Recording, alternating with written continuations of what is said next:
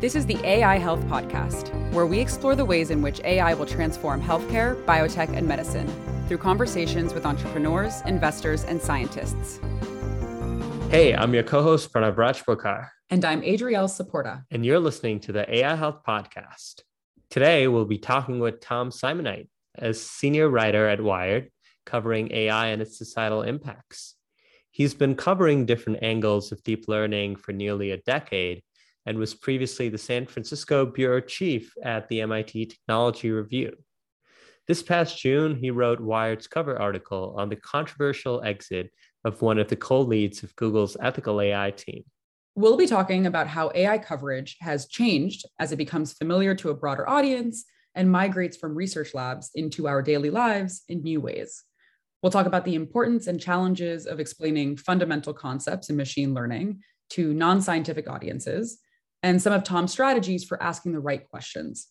And we'll hear about some of the aspects of AI reporting that he finds most rewarding and most frustrating. I think this will be fun. Of course, we'll be focused on applications to healthcare. For example, how a dermatology classification algorithm influences doctors' decisions in real practice, and how a recent recommendation to remove race from a longstanding equation used to diagnose chronic kidney disease could affect thousands of patients. We'll also be touching on some of Tom's work in other domains like facial recognition in schools and AI contracts from the Pentagon. Tom, thank you so much for being with us today on the show. Thank you for having me. So, you're a senior writer for Wired, covering artificial intelligence and its effects on the world borrowing the words from one of my favorite films, Zoolander, AI in the news is so hot right now. So I'd like to start us off by asking you to share with us a day in your life. What does that look like? Probably like a lot of people, my day often starts on Slack, where far too many things happen. You know, we bat around ideas here among wired writers and look at what's going out in the world what I like to spend most of my time doing is reporting, you know, talking to people about work they're doing, things they've noticed, things they're worried about that they think need more attention. I get ideas from reading research papers or sometimes going to conferences or looking at what people are fighting about on Twitter. And I think the most important part of any journalist job is, yeah, reporting these things out, following up on things and talking to people then you have to write as well, and that's the part journalists often joke about that they hate. Um, but that's a necessary part of the process if you want to get your story out there. Could you maybe just tell us a little bit how you got into AI and covering AI in, in this space? I really started covering AI and you know, particularly machine learning, deep learning a lot in around 2012. And at that time, I worked at MIT Technology Review, which is a great magazine everyone should subscribe to right after they subscribe to Wired. And I was based in San Francisco and leading our coverage of the new ideas and technology coming out of the computing industry, uh, both big companies, startups, and computer science labs.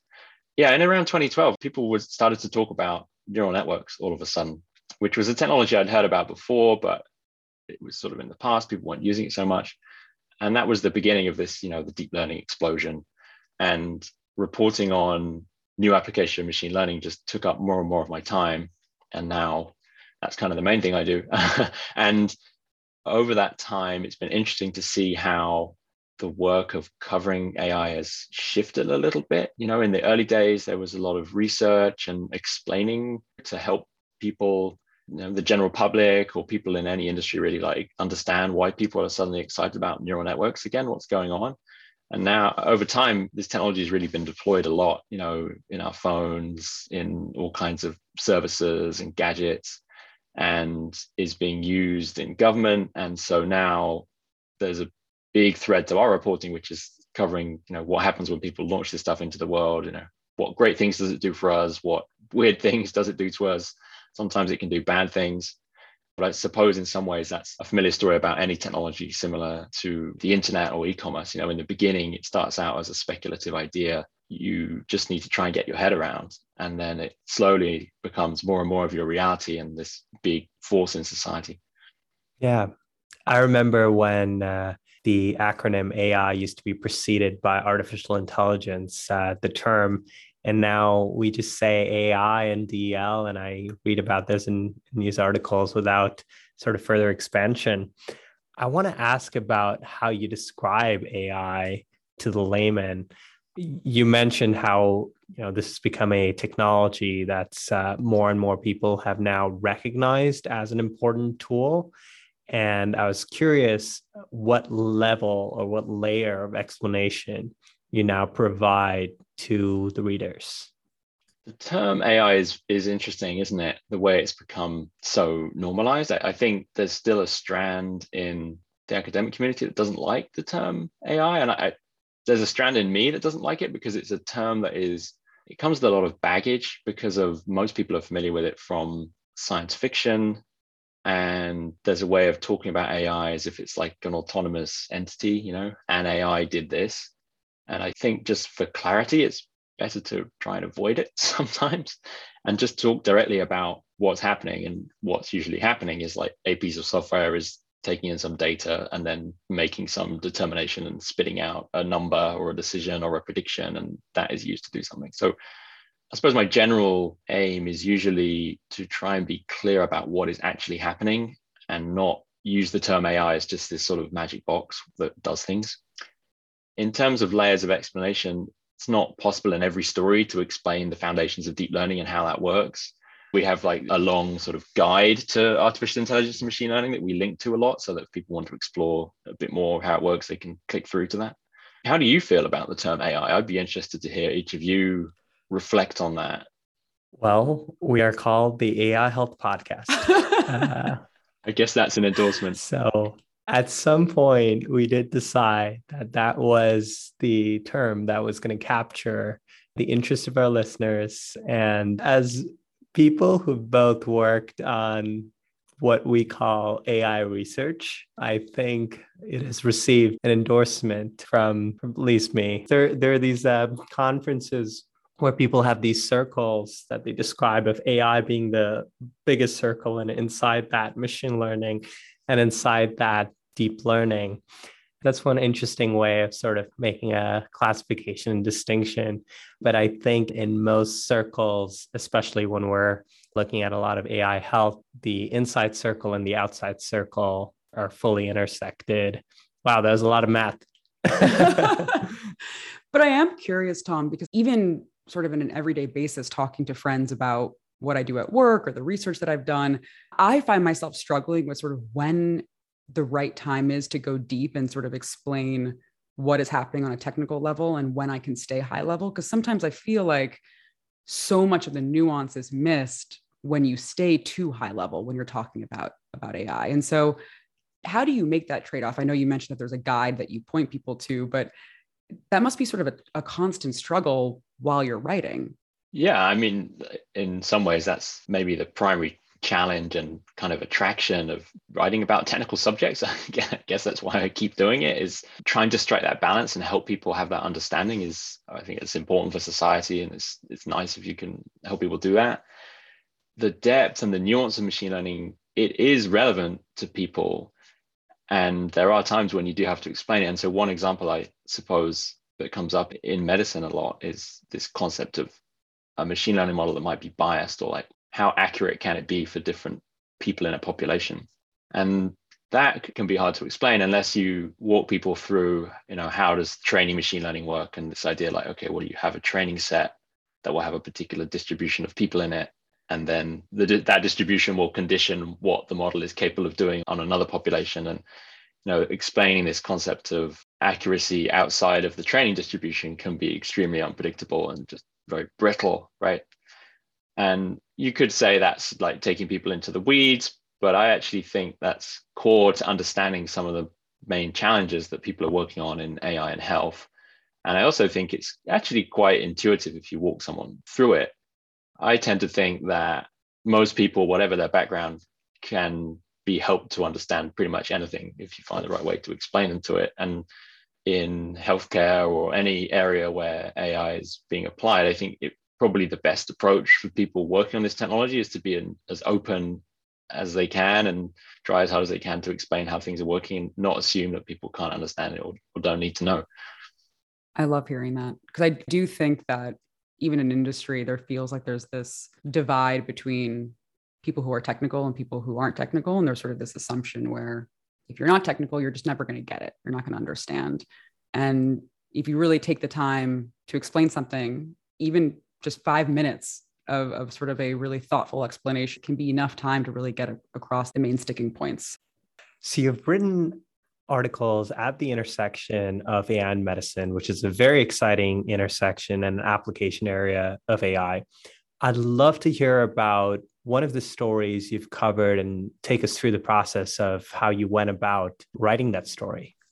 We could talk about a story I wrote last week, which I'm kind of cheating here because it's not really about AI, but I think it has some of the themes that come up a lot in AI and health. So I'm talking about an article I wrote about the two leading professional societies for kidney care, nephrology in the US.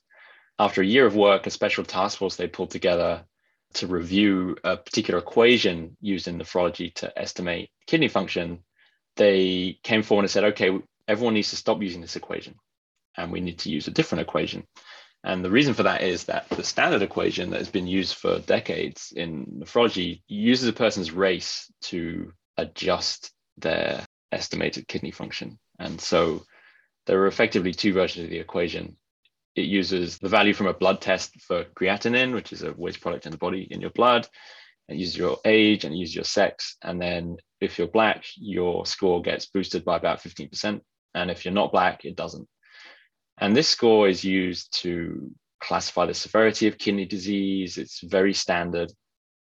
And starting in around 2018, 2019, quite a lot of people in the medical establishment started to become a bit troubled by this and really question the use of race in this equation.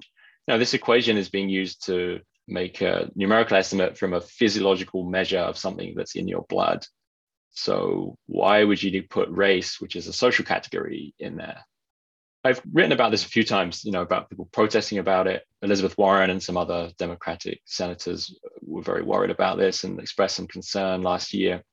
And I think it's a really interesting tangle of some issues that come up around AI health projects. You know, this is a simple formula, but there are features of this sort of tale which come up in other situations when sort of technical artifacts are put into medicine and numbers you know there's an attempt to use a data driven strategy so this equation was created the way it was created because it was useful to have a way to estimate kidney function some researchers got a bunch of data from a bunch of patients and tried to come up with an equation that would work well to predict this value.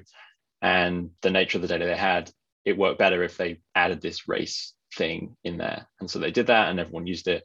And then more recently, and this was a movement in part started by a bunch of medical students who were being taught this for the first time and in class and were sort of surprised. They put their hands up like, wait a second, why are we doing it this way? And that sparked more people to think about this. And um, yeah, last week, finally, the kidney societies, they did a big review. They said, okay, we're going to stop doing this.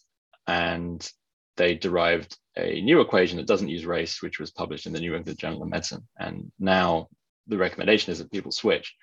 And now there'll be this interesting process, which again, I think you see in a lot of AI projects is like, okay, how quickly can a medical specialty adapt and adopt a new tool? And what will the consequences of that be? Because patients have had their care guided by the output of this particular equation, and maybe some people will be classified differently now.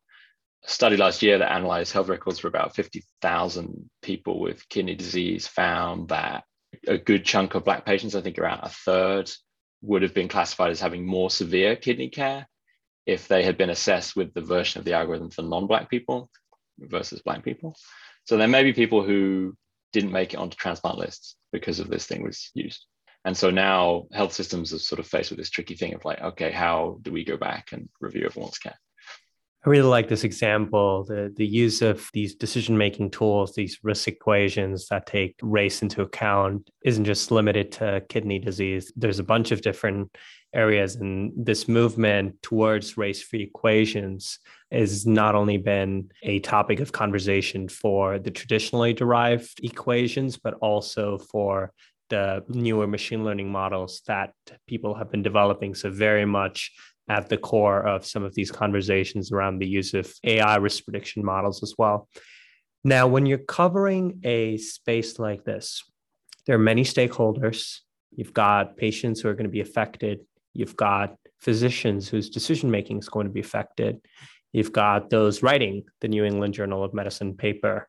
How do you go about synthesizing all of these different perspectives? Do you even attempt to synthesize all of them? Do you decide, no, I'm just going to focus on this particular one? And I imagine you have time pressure in terms of needing to report on something when uh, publication is coming out or has come out. So, how do you go about thinking about this process? Yeah, it's a, it's a lot of plate spinning, I suppose. to your first point, I mean, when you are reporting out story, of course, you need to hear as many voices as you can from different sides and make sure that people have a right to reply if one person in a story is making claims about them. But you aren't trying to write the definitive synthesis of, of all angles. You, you know, you have to try and pick the thread that you can explain to people and, and that will matters to them. One thing that is interesting about covering the AI and health space is trying to talk to people from all the different places in the healthcare sort of ecosystem that interact with this technology and the outcomes of it. I've found it very interesting when I've been able to talk with people on the front lines. Nurses, for example, I did a story last year about this program called Sepsis Watch, which was a sepsis prediction algorithm that was being tested at some Duke health systems. You know, it was developed by researchers who didn't work in the hospital and then they handed it over to the hospital. And then there was this team of nurses who were getting these alerts. And it was fascinating talking to someone on that team because she was on the front lines in this very new but perhaps soon to be common situation where there was an algorithm telling her stuff and then she was the sort of translator and interpreter and ambassador who had to go to these emergency department doctors and explain like okay so the system says this person may get sepsis really soon and we need to act on that. And then she would sometimes get pushback from the doctors. And it really provided this window into this sort of like live adaptation process where the people and the software are really in this sort of like strange tangle circling around each other and then all these very human processes took place and at the end of it hopefully the care has changed for the better. And uh, this being medicine we still won't know for sure if lives are being saved because it will take a long time to study it. In either of the scenarios that we've discussed so far has there been a situation in which an article you've written or even just work at wired in general has sort of enacted change or caused the system to change in, in a substantial way? Yeah, yeah, I think so. I mean, I broke a story about a startup called Clarifai that was working on a Pentagon AI project called Project Maven, which caused a lot of controversy at Google. And this company had a small piece of that. Turned out that some employees there were concerned because they had a security breach, and there was some worry that maybe the Pentagon project was part of that. I, you know, I think stories like that they're inconvenient for a company and can shake them up. But I think that led to some responses on the Pentagon side and probably how that company handled its work going forward. When you put out a story like that, like are they just breathing down your neck then afterward? Are they sort of hitting you with tons of emails trying to sort of say why your story was wrong and well when you well the proper way to do a story like that is you know anytime there are accusations made against a company you have to give them the chance to respond. So there was a process beforehand but yeah you know there can be some heated conversations let's say. You know more broadly i think wired has been cited in congress during hearings with facebook executives and others. You know we had a couple of big cover stories on that. I, I think perhaps more than ever, the technology coverage is not just for people who are into tech, but you know we're helping explain and explore some of the most important forces in society. And so, yeah, our reporting is probably getting cited in more congressional reports than it used to, as people in Congress and other parts of society try and figure out what's going on in the world. As it becomes bigger, AI healthcare may be drawn into some of those sort of policy and regulation conversations as as well, I suppose what role do you think that journalism plays in shaping the future of AI and health? And maybe how has that changed over the course of the last 10 years?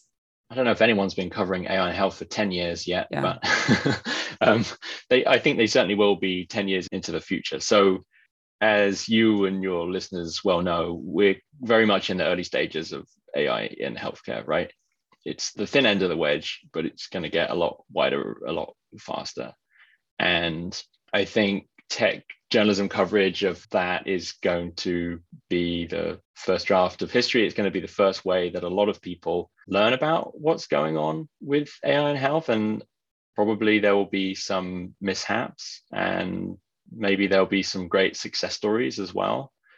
Journalism is probably going to be the way that you know a large part of society finds out what is going on, and that is going to play into changes to regulation, changes to policy, changes to societal attitudes. I, I think when you're covering something at the intersection of AI and health, I imagine you're talking to people with different backgrounds, those who are on a, the tech side, those who are on the medicine side, those who are on the regulation side. Do you find that there is consistency in terms of how they think about AI? One of the reasons that AI and health is so interesting is that you do have these people coming from different places. And I think there are often disconnects in how they think. And that is a sort of challenge that people know they're explicitly working through. One of the most obvious, I suppose, is there are a lot of computer scientists with machine learning experience who are suddenly working on health projects and don't have a lot of context about healthcare. That's fine. It's not like they shouldn't be, but it just means that projects sometimes have to go through these stages where you know a system or an idea that makes a lot of sense in the context of an academic CS department has to comport with the reality of the healthcare system. And there's a lot of translation and explanation and understanding that goes on. And I'm guessing that that is one reason why people find it so so satisfying to work in this area. Would the two of you say that that you know you do have this coming together of expertise, and there's a sense that this can be a like additive or multiplicative process that if you bring together these different perspectives that haven't been combined, you you make something better. For sure.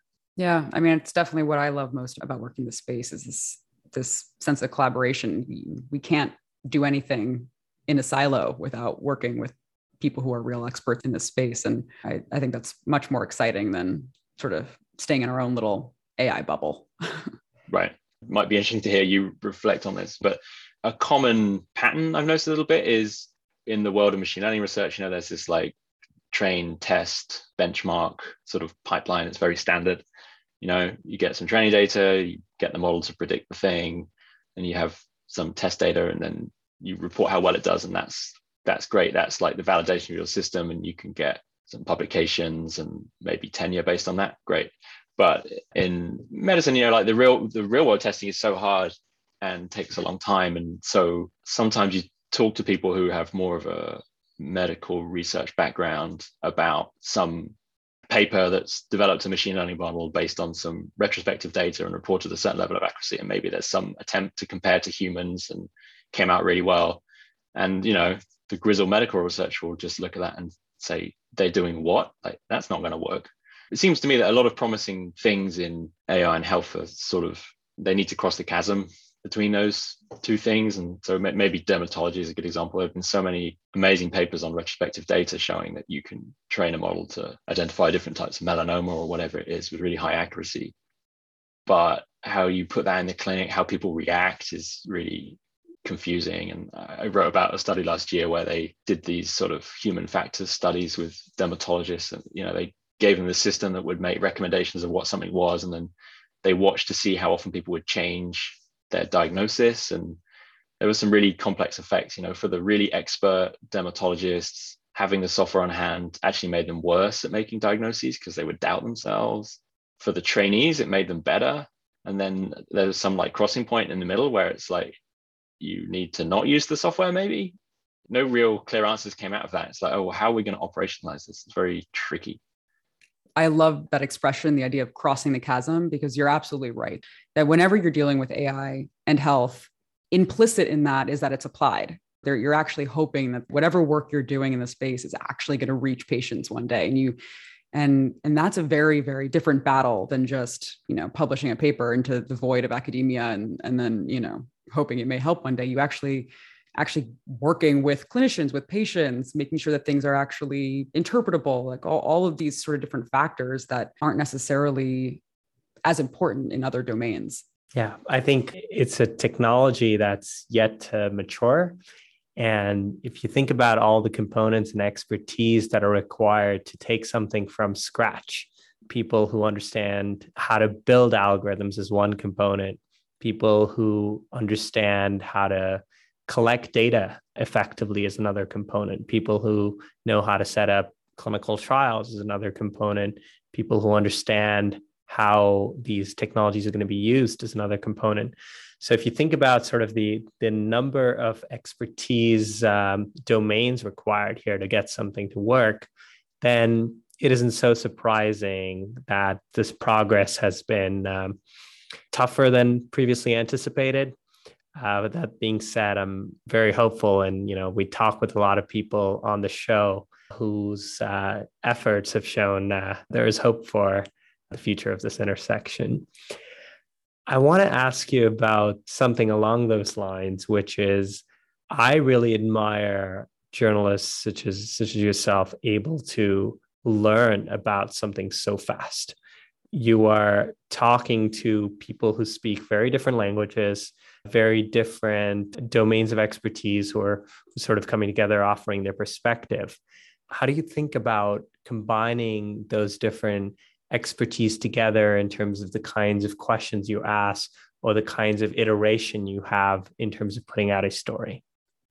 Through practice, you know, interviewing people from so many different areas of expertise and backgrounds, you just have to become pretty good at asking questions and listening to people and nudging them to explain stuff to you in a way that makes sense. And I suppose the primary tip I would offer is that sometimes the questions that seem the most stupid are actually the most important to ask.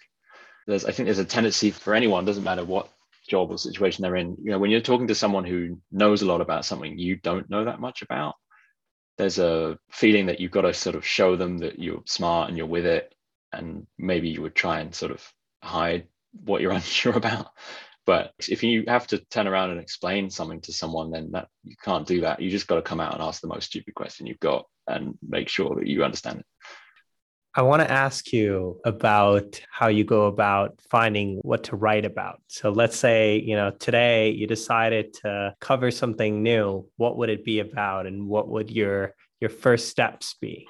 Oh, that's a very interesting question, Pranav. Thank you. So there are so many ways to find a good story. You know, talking with as many people in the area you're interested in is of course very important attending events that's virtual these days sometimes you just get curious about something and go and start poking around and look into it i mean one example uh, fairly large story i wrote not that long ago about the use of facial recognition in schools i just heard i saw a company mention it i think on a bit of marketing material that they were interested in the education market and i just started thinking like well people are actually using this in schools? And anyway then i did a big search of like regional local press across the us like mentioning it because they often do school board reports and found a surprising number of public school districts that were spending money on facial recognition and then i was able to reach out to some of the schools. I actually went to visit one and got to see the system in action and when I was down there in this Texas town, I also managed to find